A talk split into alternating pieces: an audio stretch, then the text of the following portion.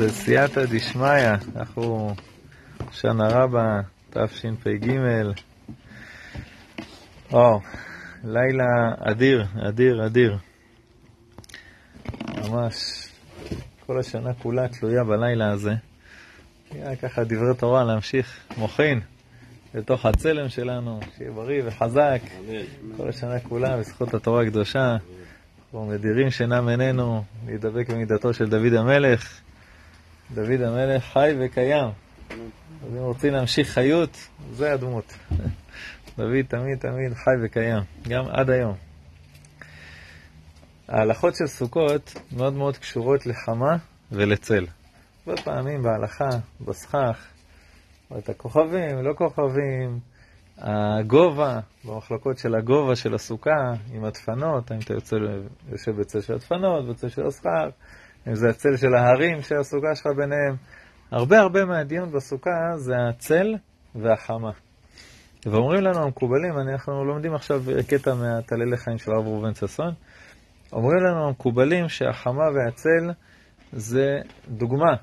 אנחנו יודעים שהסוכה זה שם הוויה, דפנות, סכך, עם הילאה, כל המערות שבסכך וכו' וכו'. אז אתה יושב בתוך חיבוק של הקדוש ברוך הוא, יושב בתוך האורות, צילא דמאמנותא, וזה משל רוחני לאור של הקדוש ברוך הוא. יש לקדוש ברוך הוא אור מאוד מאוד מאוד עצום, שהוא נקרא החמה, ויש לקדוש ברוך הוא אור גדול שנקרא צל. התפקיד של האור שהוא צל הוא לשחך, שלא תישרף מהאור של החמה. אם היינו נחשפים לאורו של הקדוש ברוך הוא במלוא המידה, במלוא העוצמה שלו, לא נשאר מאיתנו כלום. לא יכולים. הקדוש ברוך הוא אור אינסוף. כל העולם הזה היה בשנייה חוזר להיות אור אינסוף חזרה ונגמר הסיפור. כדי לברוא את העולם, כדי שנוכל להיות פה, כדי שנוכל לעבוד ולבחור בטוב ולקבל שכר על הטוב וכל הסיבות שהקדוש ברוך הוא ברא את העולם, צריך מגן, צריך סכך. אז בא הקדוש ברוך הוא ועשה איזה אה, אור מאוד גדול, שיכול לשוחח עליך ולתאם, לשדך לך את האור הגדול של אור אינסוף, לפה לעולם הזה לחיות נורמלי. אור זה טוב, נכון? אני שם לך פרוז'קטור, פי אלף מזה, בתוך העיניים, נגמר הסיפור. זה החושך הכי גדול שיכול להיות. אתה חייב את ההתאמה הזאת, אתה חייב שידוך כדי להסתובב פה בעולם. בצילו חימדתי וישבתי ופריו מתוק לחיקי. בצילו. אתה לא יכול לשבת בחמה, וישבתי, ולא ופריו מתוק לחיקי אם אתה בחמה. רק אחרי שיש את הצל הזה שהקדוש ברוך הוא ברא לך, אז אתה יכול באמת לשבת כמו שצריך. Uh, יש הרבה משלים והרבה ספירות וזה, פה אנחנו רואים כיוון אחד מסוים, בסדר? יש כיוונים אחרים, ויכול להיות שיעלה לכם בראש כל מיני כיוונים אחרים, אבל זה כיוון אחד מסוים על פי המקובלים. כתוב כי שמש ומגן השם אלוקים. יש לנו שם הוויה ושם אלוקים. שם הוויה זה אור מאוד גדול, ושם אלוקים הוא בעצם המגן של השם הוויה הזה, לשוחח את האור הזה כדי שאנחנו נכיל אותו. יש לנו גם אה, מגן אברהם, שמגן זה מבחינת החסד. בסדר, אז יש כל מיני צורות ושמות ודברים. אבל הרעיון הכללי הוא שהקדוש ברוך הוא משפיע שפע מאוד מאוד גדול, ואתה חייב מגן, אתה חייב מסך, כדי לחיות פה בעולם עם השפע הגדול הזה. כותב הרב קוק שיש שני סוגי אנשים. יש בן אדם אחד בעבודת השם ששולל לחלוטין את העולם הזה. הוא מבחינתו תשרוף את העולם, העולם הזה לא חשיב, קמא כלה. לא אכפת לו מהעולם הזה, שהכל יישרף. תן לי לשבת במדרש, להידבק בקדוש ברוך הוא, שתרד אש ותאכל את העולם, והכל בסדר מבחינתו, הכל תקין. מה אני רוצה? אני רוצה רק הקדוש ברוך הוא. העולם הזה מבחינתי שישרף. ויש יהודי אחר שיושב, ולומד תורה, ודבוק בקדוש ברוך הוא, ומתפלל והכל טוב, אבל גם מאוד מאוד דואג לעולם הזה. הוא דואג לשכנים שלו שיהיה להם מה לאכול, והוא דואג לגויים שידעו את שם השם, והוא דואג למדינה שתתנהג על פי הצדק והמוסר והיושר. זה שני סוגי אנשים שונים. שניהם לומדים את אותה תורה, כל אחד מגיע למסקנה אחרת. למה? כי אחד השורש נשמה שלו זה מהגבורה, זה מהדין, אז הוא מבחינתו לשרוף הכל. הוא מתדבק בקדוש ברוך הוא בצורה כזאת שהקדוש ברוך הוא אני רוצה רק אותך. אני לא אומר מה טוב ומה לא טוב. אני אומר שזה שני סוגי אנשים.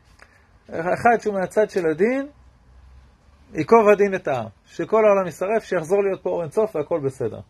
והשני, שהנשמה שלו מצד החסד, הוא מתחבר יותר לחסד של יש ברוך הוא שמחיה את כל הנבראים. והוא באמת גם רוצה, הוא גם מתאבק במידותיו של הקדוש ברוך הוא, אבל מהצד של החסד, הוא רוצה להחיות את הנבראים, לעזור להם, לעזור. ואתה רואה את שני הטיפוסים האלה, וכששניהם נפגשים זה הכי מעניין. הם בטוחים שהם בדת אחרת לגמרי, שניהם. אבל האמת ששניהם זה הקדוש ברוך הוא, אחד מהנשמה שלו בצד של החסד, אחד מהנשמה בצד של הגבורה. כותבים המקובלים שזה גם ישפיע על הפסיקת ההלכה שלהם. אתה רואה בבית הלל, אתה רואה בבית שמאי, אתה רואה בעל התניא כותב בהקדמה, בהלכות איסור ויתר, הוא אומר, שמאי וארץ, בין הדעות. אחד אומר לך טרף, גוואלד, צרחות, השני אומר לך כשר, הכל בסדר, תביא את הסיר, אוכל ממוקף, אתה רואה, הכל טוב, לך תאכל בשקט. אומר בעל התניא, זה נשמות, נשמות. כותב הזוהר הקדוש, כל חד לפום מאן דמשייר בליבה. הקדוש ברוך הוא מתיידע לכל אחד לפי הלב שלו. הקדוש ברוך הוא יש לו את כל הקשת, את כל הספירות, את כל הצורות. יש בן אדם שהנשמה שלו יותר ככה, אז הוא מתחבר יותר לאורות האלה. הנשמה שלו מתחבר יותר לאורות אחרים. וזה מדהים.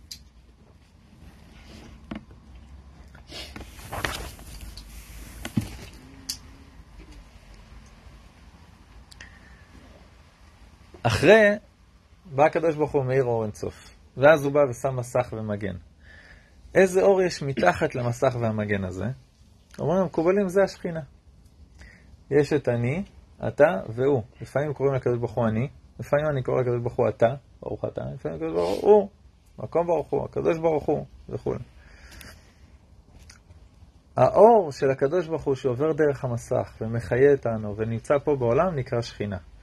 וכשאני אומר אני, כשאני קורא לקדוש ברוך הוא פסוקים במקומות אחרים שאני אומר אני, הכוונה הקדוש ברוך הוא שנמצא בתוך, בתוכי, כי השכינה היא סך הכל של נשמות ישראל.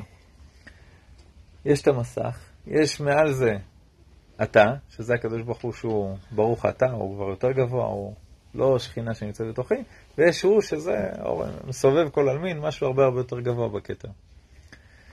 למה כל ההקדמות האלה? אני בא לעבוד את הקדוש ברוך הוא. אני רוצה איזה שער, איזה כניסה, להגיע לקדוש ברוך הוא, אור אינסוף, איך אני יכול להגיע לאור אינסוף? אז יש פה שתי גישות. אחת, שואלת את הקדוש ברוך הוא לגמרי, נשארת רק עם העולם. לא גישה ביהדות, גישה בכללי בעולם. יש את האלים שם באולימפוס, אין שום גישה, זה אלוקות, זה רוחניות, זה אלים, אין לי מה לעשות עם זה, אני בן אדם, אני קרוץ חומר. ומנתקים ונשארים רק עם הלמטה. יש כאלה, גם ביהדות, שאומרים, אין לי שום גישה לעולמות העליונים, אז רק עולמות העליונים. אין חומר. הולכים ומתנזרים ו- ומתקדשים, כל אחד כאילו איפה שהוא מגיע, אבל מנתקים את העולם הזה. אם אני לא יכול לחבר בין העולם הזה לבין הקדוש ברוך הוא, אז רק הקדוש ברוך הוא, ו- ואין עולם, ואין משפחה, ואין בית, ואין אנשים, ואין חיים, ואין פרנסה, ואין כלום. רק אלוקות. זה לא נכון וזה לא נכון. בא הקדוש ברוך הוא והוריד לך שכינה לתוך העולם הזה. למה? השכינה הזאת, זה, זאת הדרך לתפוס את האלוקות, את האור אינסוף. יש לך מסוק שעובר מעליך, בא לחלץ אותך מאיזה מדינת אויב, אבל הוא בגובה של 40, 50, 60 מטר. איך אני אגיע אליו? זורקים לך איזה חבל. אתה פה למטה מחזיק את החבל הזה, אתה לא במסוק, אתה לא בגובה של המסוק, אתה מאוד רחוק ממנו, אבל אתה איתו לאן שהוא הולך. זה השכינה. כשהקדוש ברוך הוא מוריד לך, עושה מסך, ועוד, האמת שזה לא מסך אחד, זה מיליארדי מסכים, שכל פעם האור, האור, האור הולך ומתעבה ומתעבה ומתעבה, עד שמגיע למצב שנוכחות השם פה בעולם, השכינה, זה משהו שיכול להיות מסביבנו, בתוכנו בנשמות, בכל הברואים, לחיות את כל העולם, לגרום לפרח, לגדול ולהתייפות ולפרוח. כל זה זה האור של השכינה הקדושה שמחיה את הכל.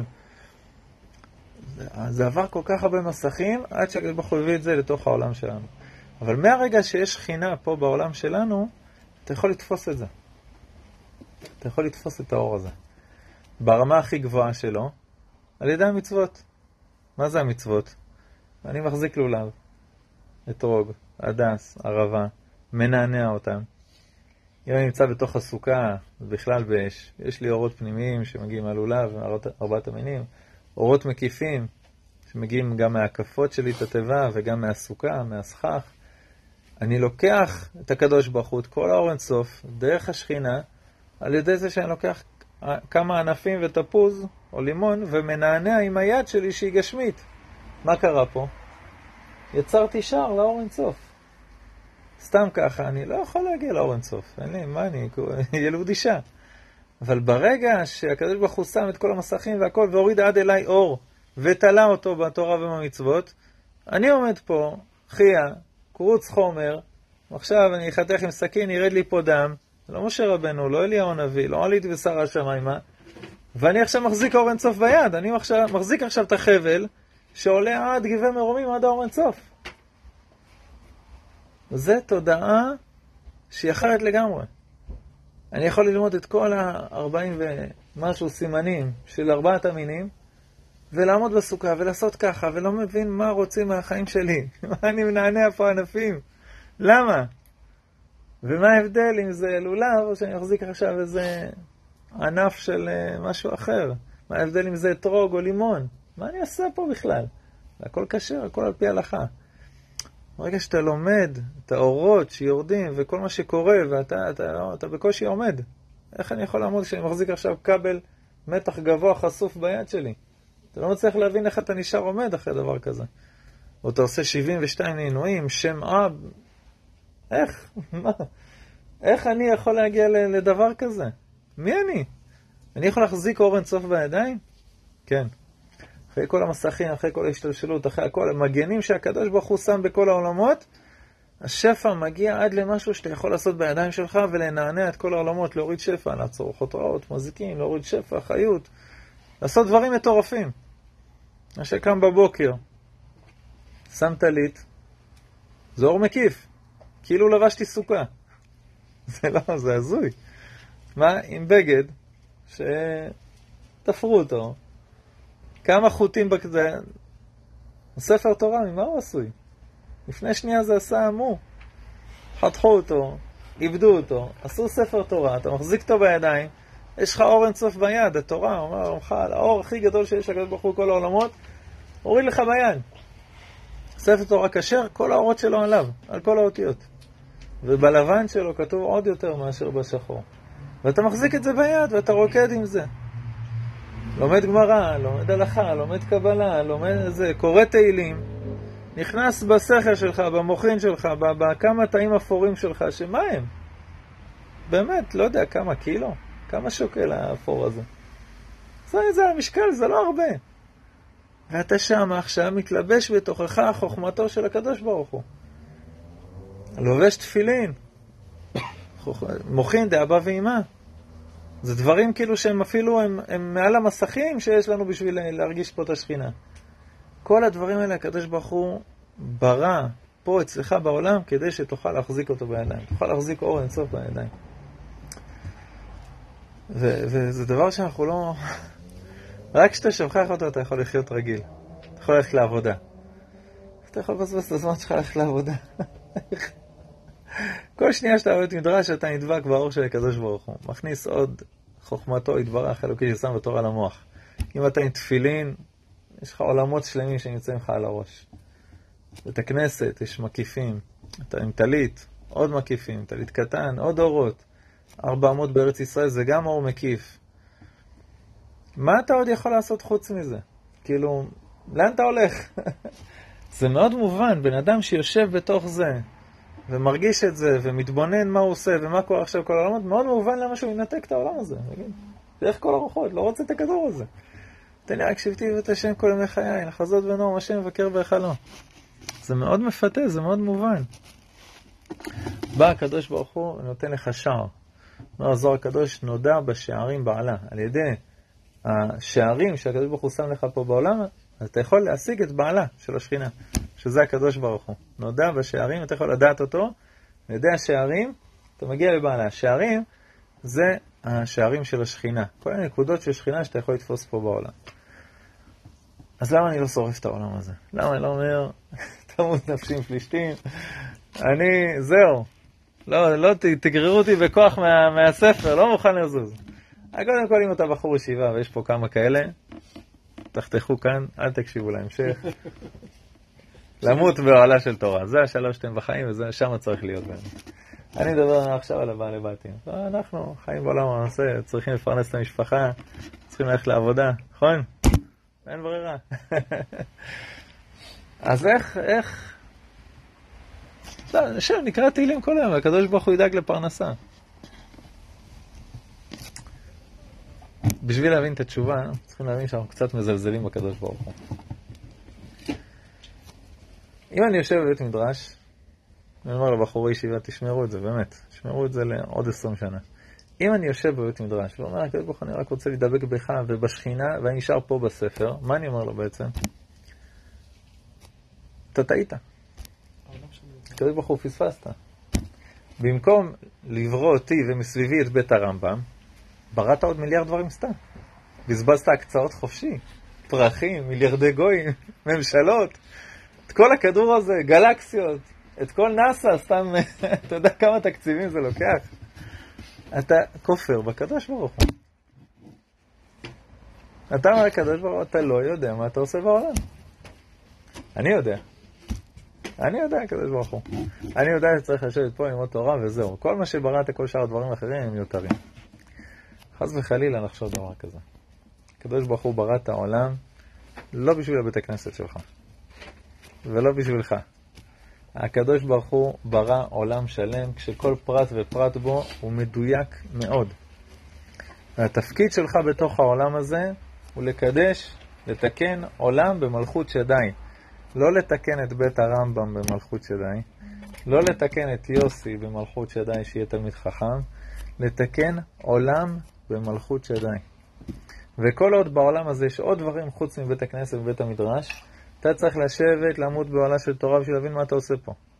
ואחרי זה ללמוד עוד תורה כדי להבין איך לתקן את העולם. ואחרי זה לתקן את העולם. לא יעזור. יעקב אבינו רוצה לשבת בשלווה. תן לשבת, יושב אוהלים, הכל בסדר. קפץ על הרוגזו של עשיו, רוגזו של יוסף, בלאגן שלם, תרד למצרים, תעלה משם ניצוצות, תקים את עם ישראל. נשמה, אתה לא באת לעולם בשביל אה, שיהיה לך אה, סטנדר, ספר וכוס תננה. זהו. זה צריך את זה, צריך את זה המון. גם בחיים וגם אה, בהתחלת החיים וגם במשך כל החיים, ולקבוע עיתים לתורה בלי סוף. בלי זה אין מה, אין מה לדבר. בן אדם שאומר, אני הולך לתקן את העולם והוא לא מחובר לתורה, מהר מאוד הוא ייבול. הוא... ייגמר הסיפור מאוד מהר, הוא לא יודע מה לעשות, הוא רק מקלקל, אין לו כוח, אין לו דלק, אין לו הבנה מה לעשות, איך לתקן, ואין לו את הכוח בנשמה גם לתקן. הכל זה מהתורה. אבל השכינה היא שער לעולם הזה. ואני יכול לפגוש אלוקות בכל פרט מהעולם הזה. הכי הכי הכי הרבה במצוות, בתורה ומה שהתחלנו. אבל אחר כך, תומר דבורה כותב, בן אדם פוחד מדוב. אתה רואה דוב שלוש מטר, ענק, מפלצת, איזה גריזלי. מפחיד? מה תעשה? תרוץ, הוא רץ הרבה יותר מהר. תילחם נגדו, חבל על הזמן, אתה סתם תמות עייף. תפס על עץ, הוא יעקוף אותך. מה אתה עושה? אתה מת מפחד. אומר לך, אתה אומר, דבורה, מהדוב הזה אתה פוחד? מה עם הקדוש ברוך הוא? הוא ברא את הדוב הזה ועוד מיליון כמוהו, והוא גם ברא גם את האריה. אתה לא מפחד ממנו? פתאום אתה לוקח את הדוב, שזה סתם איזה חיה מעבולה, ואתה לומד ממנו יראת השם, יראת שמיים. מה קרה כאן? לקחת משהו בעולם שהוא לא בבית מדרש, ודרכו היה לך שער שיכלת להיכנס לאלוקות. אתה לוקח פרח, תסתכל על היופי של הדבר הזה. אתה, אתה מתחבר לספירות של יופי שהקדוש ברוך הוא שם בעולם. תפארת, נצח, התפארות, כל מיני דברים של יופי שהקדוש ברוך הוא שם בעולם. בית המקדש היה מקום מאוד יפה, סוס כל תבל. יש תיאור מדהים שעולה לרגל, היו עוברים את ההר ורואים את בית המקדש והיה נראה להם כמו אי של, של, של, אה, הקירות שם נראים כמו ים, גלים, וזהב מתנוצץ בשמש, ודבר שבחיים לא ראו. יופי גשמי. יש הרבה דברים פה בעולם שהם שער לאלוקות. אני לא צריך לנתק את האלוקות ממני, ואני לא צריך לנתק אותי מהאלוקות ולהישאר רק פה בעולם. אני צריך להסתכל בכל פרט ופרט בעולם, וממנו להיכנס אל האלוקות. האמת שככה הייתה היהדות נראית פעם. לפני שיצאנו לגלות, לפני שנשבר כל החיבור בין הטבעיות לבין התורה בגלות באלפיים שנה האלה, ככה הייתה נראית היהדות. גם החוכמת חיים של העולם, או שלמה המלך, שהיה את כל הספר הרפואות, ידעו מה לעשות עם כל צמח, והכל היה מחובר לאדמה, והכל היה אחרת. איפה למדו תורה? לא, תסתכל בזוהר הקדוש. היו מטיילים בשדות, יושבים תחת איזה עץ, או דברי תורה. הכל היה נראה אחרת, הכל היה מחובר לעולם. גם האמת שרבנים ספרדים מאז ומעולם גם עבדו לפרנסתם, והיו מעורים, ולא לא התנתקו מכל ה... בגלל התורה מכל המציאות.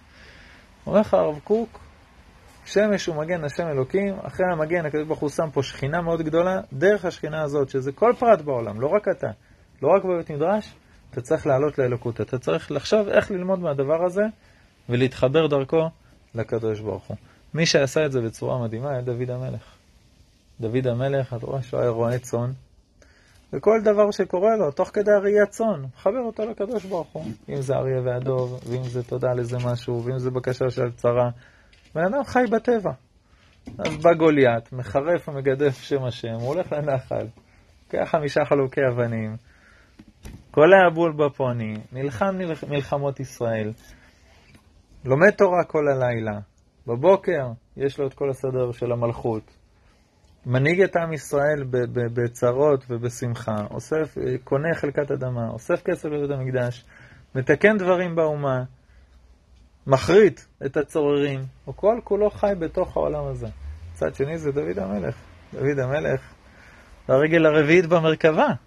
זה משהו שהוא כאילו אש שהוא לא יאומן. קודם דיברנו על זה שהלילה של דוד המלך, אתה לא ישן.